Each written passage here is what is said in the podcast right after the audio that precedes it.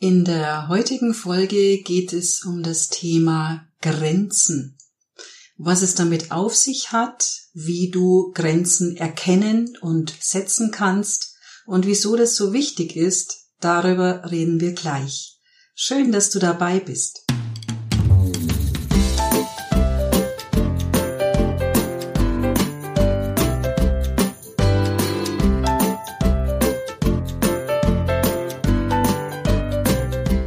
Bevor wir einsteigen, möchte ich mich auch dieses Mal ganz, ganz herzlich bei euch bedanken für die Rückmeldungen und Kommentare, die ich bekommen habe. Es war sogar eine Postkarte dabei mit ganz lieben Zeilen und der Aussage, ich freue mich am Ende jeder Folge schon auf die nächste. Weiter so. Ganz lieben Dank dafür. Besonders freue ich mich, dass in der letzten Zeit so viele neue Abonnentinnen und Abonnenten dazugekommen sind. Diese Community wächst klein, aber fein. Sehr schön. Und ein herzliches Dankeschön geht an die Hörerin, die mit ihrer Frage mich dazu inspiriert hat, diesen Podcast aufzunehmen. Danke dir dafür. Sie hat erzählt, dass sie eine sehr anstrengende Zeit hinter sich hat, sowohl beruflich als auch privat. Sie hat nach sehr anstrengenden und zehrenden Monaten in einer Firma gekündigt und privat sich von ihrem Partner getrennt. Jetzt hat sie noch zwei Wochen Zeit, bis sie die neue Stelle antritt. In ihrem Freundeskreis gibt's aktuell zwei Frauen, die in sehr anstrengenden Beziehungen sind, wo es also abwechselnd darum geht, ich werde mich trennen, ich äh, bin total verliebt, wir werden heiraten. Und all das laden sie bei ihr ab, halten sie da immer auf dem Laufenden, haben aber, wenn sie selber erzählen will, kein Ohr und keine Zeit. Jetzt haben die zwei mitgekriegt, dass die junge Frau Urlaub hat und schon heftigst Pläne geschmiedet, was man denn nicht alles unternehmen könnte. Die Frage, die sie mir stellte in dem Zusammenhang war, wenn ich ehrlich bin, habe ich überhaupt keinen Bock auf irgendjemanden. Ich habe keine Lust, jemanden zu sehen. Ich habe keine Lust, mit jemandem was zu unternehmen. Ich würde gern in Museen gehen, allein. Ich würde gern zum Sport gehen, wenn ich Lust dazu habe. Ich würde gern Spaziergänge machen, wenn das Wetter passt. Und ich möchte keine Geschichten mehr hören über irgendwelche Partner, die unerträglich sind, zu denen die Frauen aber dann immer wieder zurückkehren. Ihre Frage war konkret, ist es normal? Oder stehe ich am Rand einer psychischen Erkrankung? Und der zweite Teil der Frage war, darf ich das? Und liebe Hörerin, ja, du darfst das. Das ist dein gutes Recht, auf dich zu achten, für dich zu sorgen und es ist auch deine Pflicht. Und schon sind wir mittendrin im Thema Grenzen. Ich bin sicher, dass du und auch alle anderen, die heute zuhören und dabei sind, etwas mitnehmen können zum Thema Grenzen erkennen und Grenzen setzen. Dieses Beispiel ist gar nicht so selten. Ich höre im Coaching immer wieder von Situationen, dieser Art. Das Thema Grenzen zieht sich seit vielen, vielen Jahren durch meine Kurse und durch meine Workshops und Coachings. Solltest du da ein Thema damit haben, bist du nicht allein. Ich möchte dir ein paar Situationen schildern, wo es um das Thema Grenzen geht. Ich selbst war 1998 in einer Situation, wo definitiv die Grenze erreicht war. Mein Mann war damals sehr viel beruflich im Ausland unterwegs, was völlig in Ordnung war. Gleichzeitig war ich mit drei kleinen Kindern zu Hause. Die Kinder waren noch nicht im Kindergarten. Außerdem hatten wir gerade einen Umzug hinter uns. Und eines schönen Abends habe ich für mich gemerkt, die Kinder sind im Bett, ich kann nicht mehr. Es muss irgendwas passieren, so geht's nicht weiter. Da ist so eine ganz spürbare Grenze, über die ich nicht gehen sollte, weil ich sonst riskiere, dass ich ja zusammenbreche und nicht mehr in der Familie sein kann. Eine zweite Situation, die ich dir schildern möchte, ist ein bisschen andere Art. Da wurde in einem Gespräch die Grenze überschritten und zwar war ich dann Jahre später bei einer Physiotherapeutin in Behandlung. Ich hatte mir durch eine blöde Bewegung die Schulter verrissen und äh, ging zu ihr. Fachlich war das top. Es waren drei Termine angesetzt, jeweils 30 Minuten. Nur im ersten Termin, ich lag da auf dem Bauch auf dieser Behandlungsliege, erzählte sie mir, während sie mich behandelte, ähm, ihre private Geschichte. Dass sie überlegt, sich scheiden zu lassen von ihrem Mann, dass sie große Probleme mit ihren zwei Söhnen hat. Um den einen macht sie sich Sorgen, der droht abzustürzen und der andere ist nur auf Rebellion aus, mit dem streitet sie den ganzen Tag.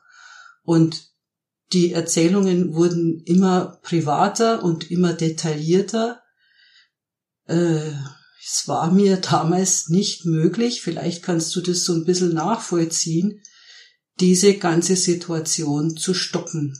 Ich habe schon gemerkt, ähm, da läuft irgendwie was schief, aber ich war nicht in der Situation, zu sagen, äh, Moment, stopp, gute Frau, Sie erzählen mir da einfach Dinge, die gehen mich nix an und außerdem bin ich hier die Patientin, sollte eigentlich um mich gehen und nicht um Ihre Belange.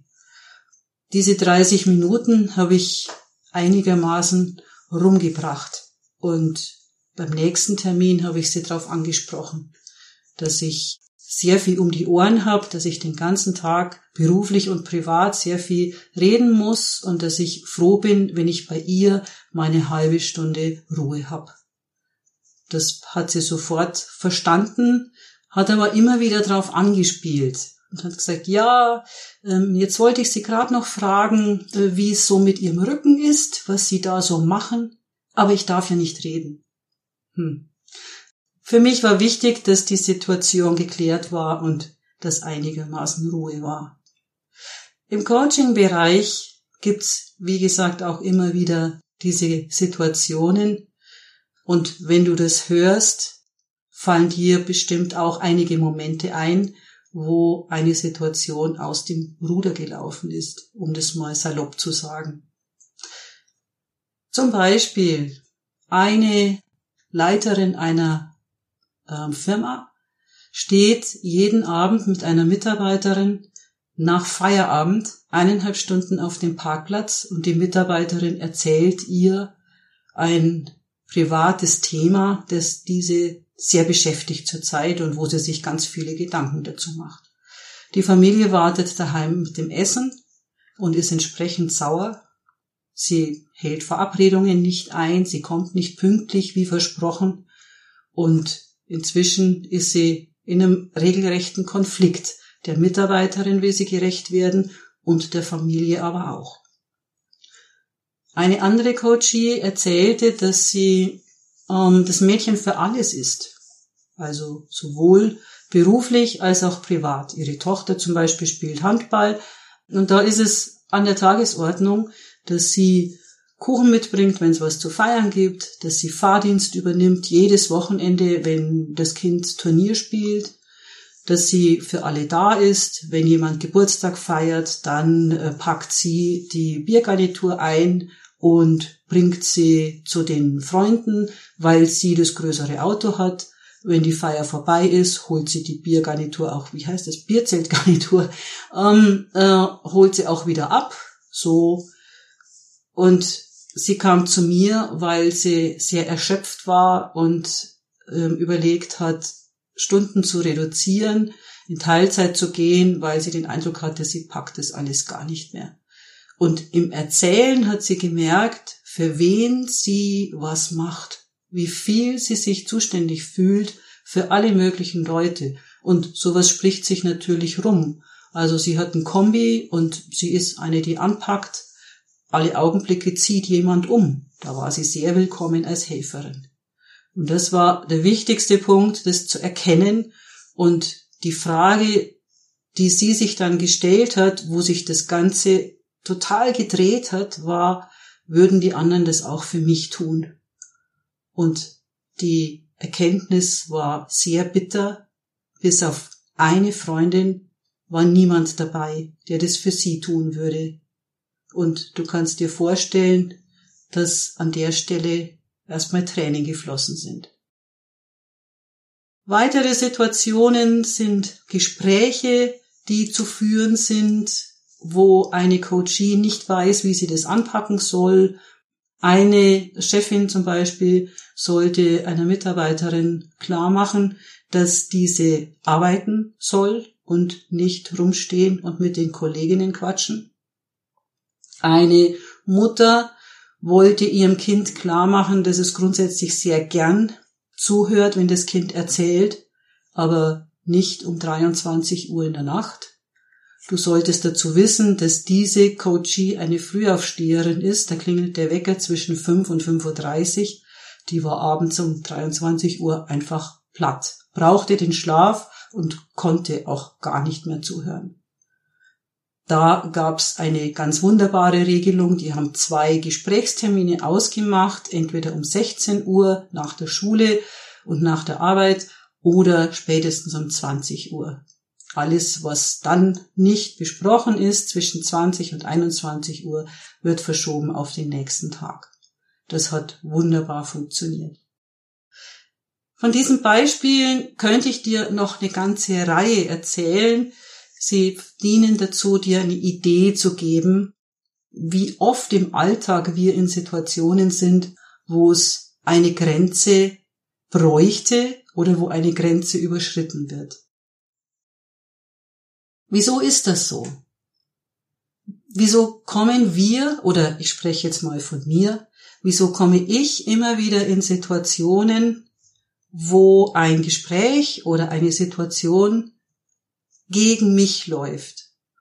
Nicht so, wie ich mir das wünschen würde.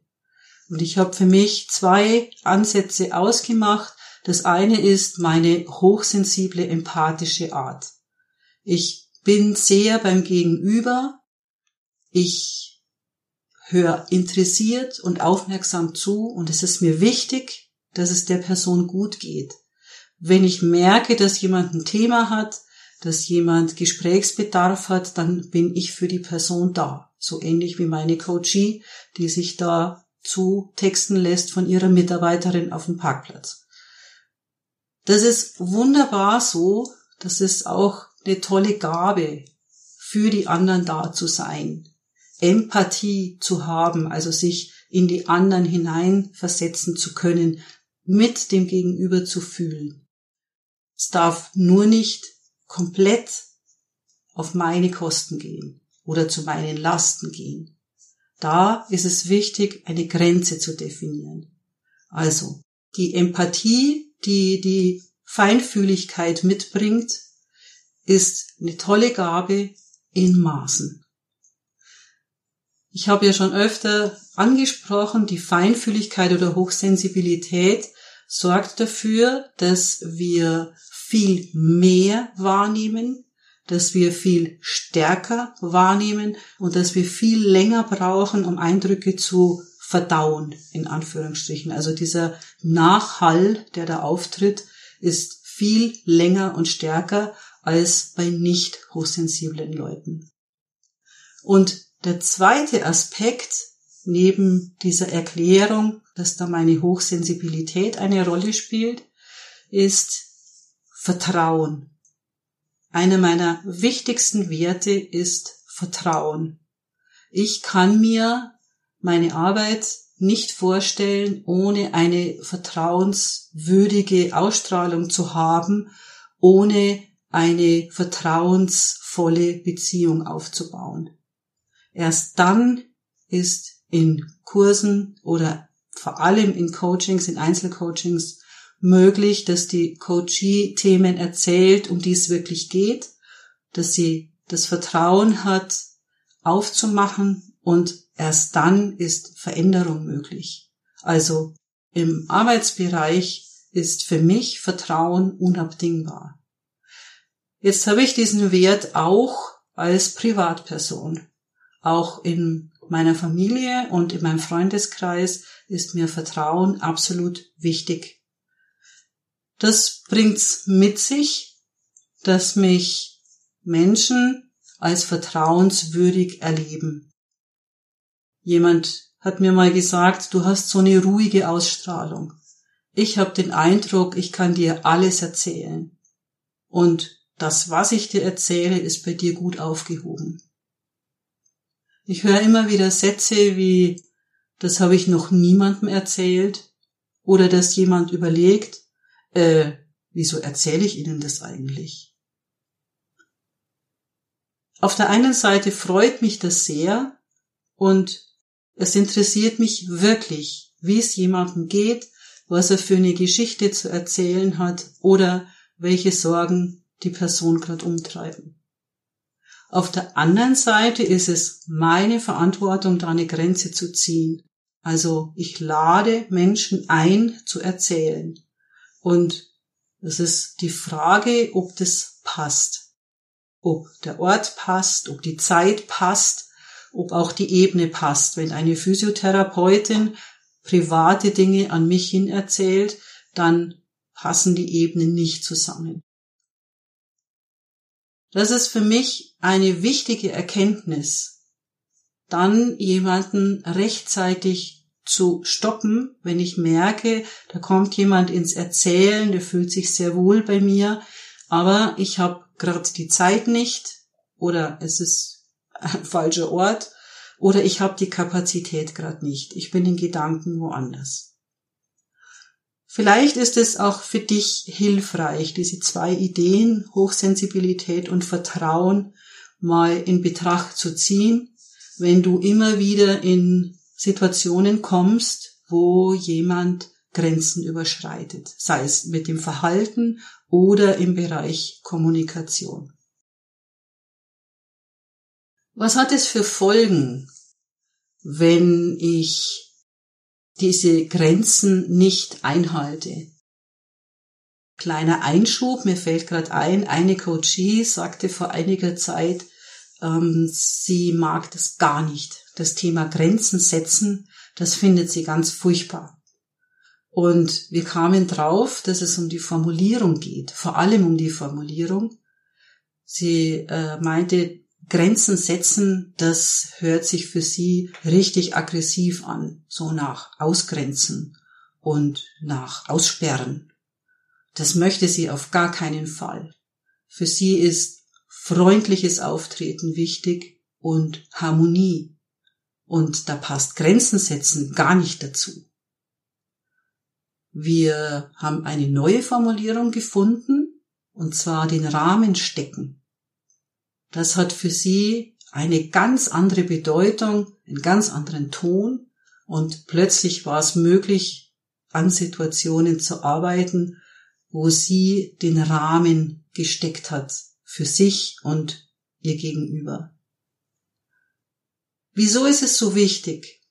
Was passiert, wenn ich nicht auf meine Grenzen achte? Der Körper meldet sich erste Anzeichen werden spürbar. Das ist individuell und du kannst für dich mal überlegen, wie diese Anzeichen aussehen, wenn du gestresst bist. Im Interview mit Ina Ort ging es auch darum, sie hat erzählt, dass sie, selbst wenn es richtig warm ist, und sie unter Stress steht, dass sie da kalte Füße bekommt. Das ist für sie ein untrügliches Zeichen, dass es zu viel ist. Das ist je nach Person was anderes, wie sich der Körper bemerkbar macht. Wenn ich nicht darauf achte und diese Anzeichen übergehe, wird der Körper massiver sich melden.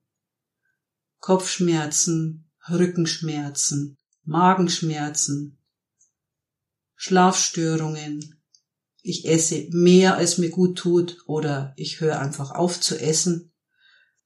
Und da ist es wichtig, darauf zu achten. Wenn ich auch das übergehe, weil ich keine Zeit habe, weil ich so eingespannt bin, dann werden diese körperlichen Symptome immer stärker. Ina hat letztes Mal den schönen Satz gesagt im Interview in der letzten Folge, ähm, lieber Körper, sagt die Seele, lieber Körper, sagst du ihr, auf mich hört sie nicht. Die Steigerung kennst du vielleicht vom Erzählen von anderen Leuten oder vielleicht sogar aus eigener Erfahrung. Die Steigerung sind Symptome von Burnout, Erschöpfungsdepression, Migräne, Bandscheibenvorfall, Magenschleimhautentzündung. Und die Frage ist, muss es wirklich so weit kommen? Und ja, manchmal ist es so dass wir wirklich eine auf die Nase brauchen, ganz massiv, bis wir aufwachen und etwas unternehmen. Also, es ist ein wichtiger Punkt, da rechtzeitig für sich zu sorgen und gerade wir feinfühligen Menschen sind noch mehr in der Pflicht, da auf uns zu achten. Was kannst du tun? Ich habe eine ganze Reihe von Tipps aus eigener Erfahrung, die ich ausprobiert habe. Ich denke, wenn du schauen willst, dann wirst du im Internet viele interessante Hinweise finden. Und wie schon angemerkt, es ist immer wichtig, den eigenen Weg zu finden. Es gibt kaum Tipps, die oberflächlich gesehen für alle passen.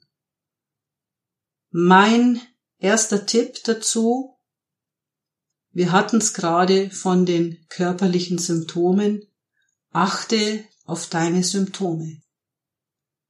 Nimm diese Symptome an. Drück sie nicht weg, geh nicht drüber.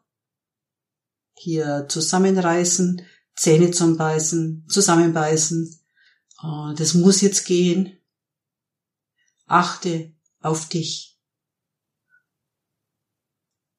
Der zweite Tipp, den ich für dich habe, die Frage, passt das?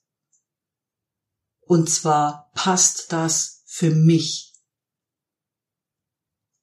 nicht für das Gegenüber.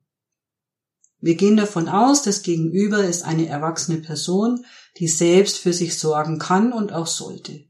Die Frage ist, passt das gerade für mich? Passt die Situation? Ist es in Ordnung so? Und du musst nicht sofort die Lösung haben und du musst auch nicht die Lösung sofort umsetzen.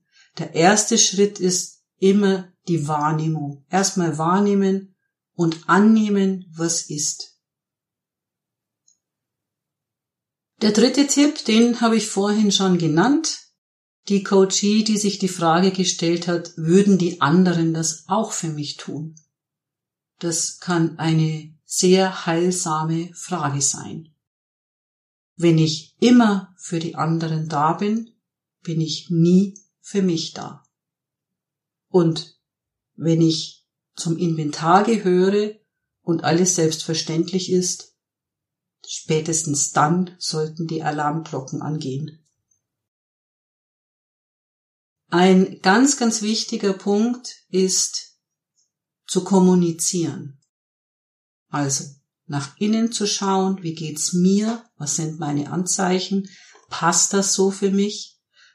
Bin ich auf dem richtigen Weg? Ist es gut so, wie ich unterwegs bin? Und die andere Richtung ist nach außen zu schauen und zu kommunizieren, darüber zu sprechen, zu erzählen, wie es dir geht.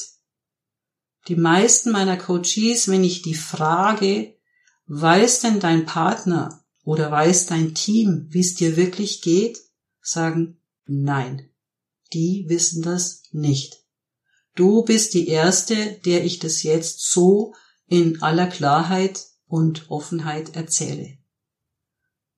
Und ähm, ich weiß es aus eigener Erfahrung. Ich gehöre auch zu dieser Fraktion der starken Frauen, der Macherinnen. Und es hat viel Positives in anstrengenden Zeiten einfach zu machen und zu funktionieren. Wir können uns den Alltag nicht immer aussuchen. Es gibt viele Situationen, die von außen auf uns zukommen, gerade wenn man Familie und Kinder hat oder wenn die Eltern im Umfeld sind und oder die Schwiegereltern und da Probleme auftauchen. Dann ist es gut, Ärmel hochkrempeln und machen. Der wichtige Punkt ist, da wirklich auf sich zu schauen und wenigstens eine Person ins Vertrauen zu ziehen. Eine Person sollte wissen, was los ist. Dass du nicht mehr schlafen kannst, dass du Schmerzen hast, dass du möglicherweise Tabletten nimmst, die nicht wirklich helfen. Alles das sollte eine Person aus deinem Umfeld oder ein Coach, so wie ich, oder eine Person deines Vertrauens wissen. Dieses aus sich rausgehen und das Erzählen und Teilen nimmt schon mal ganz viel Stress. Das magst du jetzt vielleicht nicht glauben und die denken, nee, nee, lass mal. ich behalte es lieber für mich. Ähm, ich kann dich nur ermutigen, das Gespräch zu suchen. Und ich verspreche dir, ich höre dir einfach zu. Ich verurteile dich nicht, ich kritisiere dich nicht, ich frage dich nicht, wie kann man denn nur so dumm sein und sich in solch eine Situation bringen. Steht mir nicht zu und hilft uns auch nicht weiter. Ich höre dir zu und ermutige dich zu erzählen. Und im zweiten Schritt geht's erstmal drum, zu sortieren. Was ist das Thema? Wo willst du anfangen? Was ist gerade das Drängendste? Aus meiner Erfahrung ist die Reihenfolge oft umgekehrt. Ich habe vorhin gesagt, du schaust erst auf dich und dann schaust du auf dein Außen. Im Coaching ist es oftmals umgekehrt. Die Frauen, die zu mir kommen, schauen erst auf ihre Umgebung. Und wenn es denen um sie herum gut geht, dann erlauben sie sich, auf sich selbst zu schauen. Auch das ist völlig in Ordnung. Es ist dein Weg, mit der Situation umzugehen. Also Kommunikation ist ein ganz, ganz wichtiger Punkt. Und ich möchte dich einladen, ein kostenfreies Erstgespräch mit mir zu nutzen. Weitere Tipps, die ich dir geben kann aus der Erfahrung ist, auf die Kontakte zu schauen, auf das Umfeld zu schauen, wie die junge Frau vom Anfang sich zu überlegen, will ich für diese Leute noch da sein oder ist es gut, jetzt mal die Pause-Taste zu drücken und ein bisschen auf Abstand zu gehen. Auf Abstand gehen ist auch meine Devise, wenn es um die Flut von Informationen und Nachrichten geht. Ich habe einen Tag in der Woche, an dem ich mich grob orientiere, was so los war in den letzten Tagen. Es ist viel, viel, viel Information dabei, viele Nachrichten, die mich zuschütten und die mich runterziehen, die mich einfach fertig machen, was alles passiert in der Welt. Und durch Internet und Social Media bekomme ich Sachen mit, die ähm, ich nicht zu verantworten habe, wo ich keinen Einfluss drauf habe, wo nur diese Stimmung rüberkommt. Das, was ich jeden Tag lese, ist die Internetseite Good News, also gute Neuigkeiten. Das ist eine Seite, die mir richtig gut tut, die Hoffnung macht und Zuversicht nährt. Ich verlinke sie dir gerne unter dem Beitrag. Good News heißt die. Was der wichtigste Tipp sein dürfte, ist, dass du dir Zeit für dich nimmst, dass du entsprechend Pausen machst in den verschiedenen Größenordnungen, die möglich sind, von einer Minute immer wieder mal, zehn Minuten, einmal am Tag, wenn es für dich passt, oder mal ein ganzer Tag, an dem du dich rausziehst, oder auch zwei Wochen. Eine Coachie hat sich zwei Wochen Urlaub genommen, in denen sie die meiste Zeit allein unterwegs war. Das war vor einem halben Jahr noch undenkbar als Chefin von einer größeren Firma, dass sie sich wirklich rausziehen kann und die Firma nicht zusammenbricht. Im Gegenteil, es ist richtig gut gelaufen und sie konnte sich richtig, richtig gut erholen.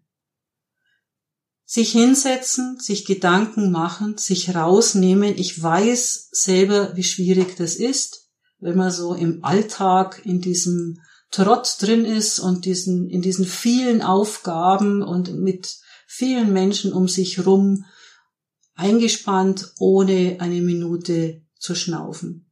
Und es ist so, so wichtig.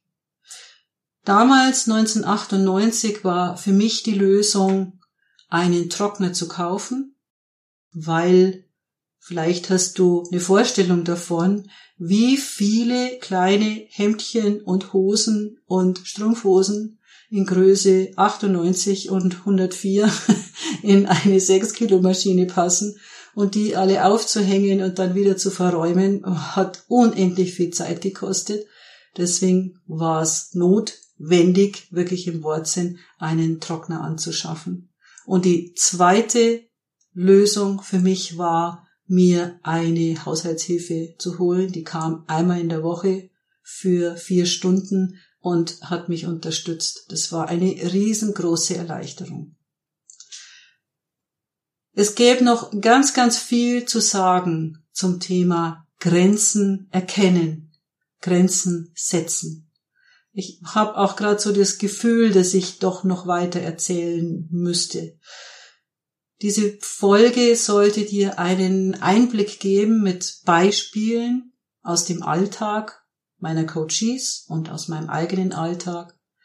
Sollte dir Ideen geben, wie du Grenzen erkennen kannst und wie du sie setzen kannst und dir auch klar machen, wieso es so wichtig ist, auf Grenzen zu achten und sie einzuhalten oder, wie meine Coachie sagt, einen Rahmen zu stecken, der passt und mit dem du gesund bleibst.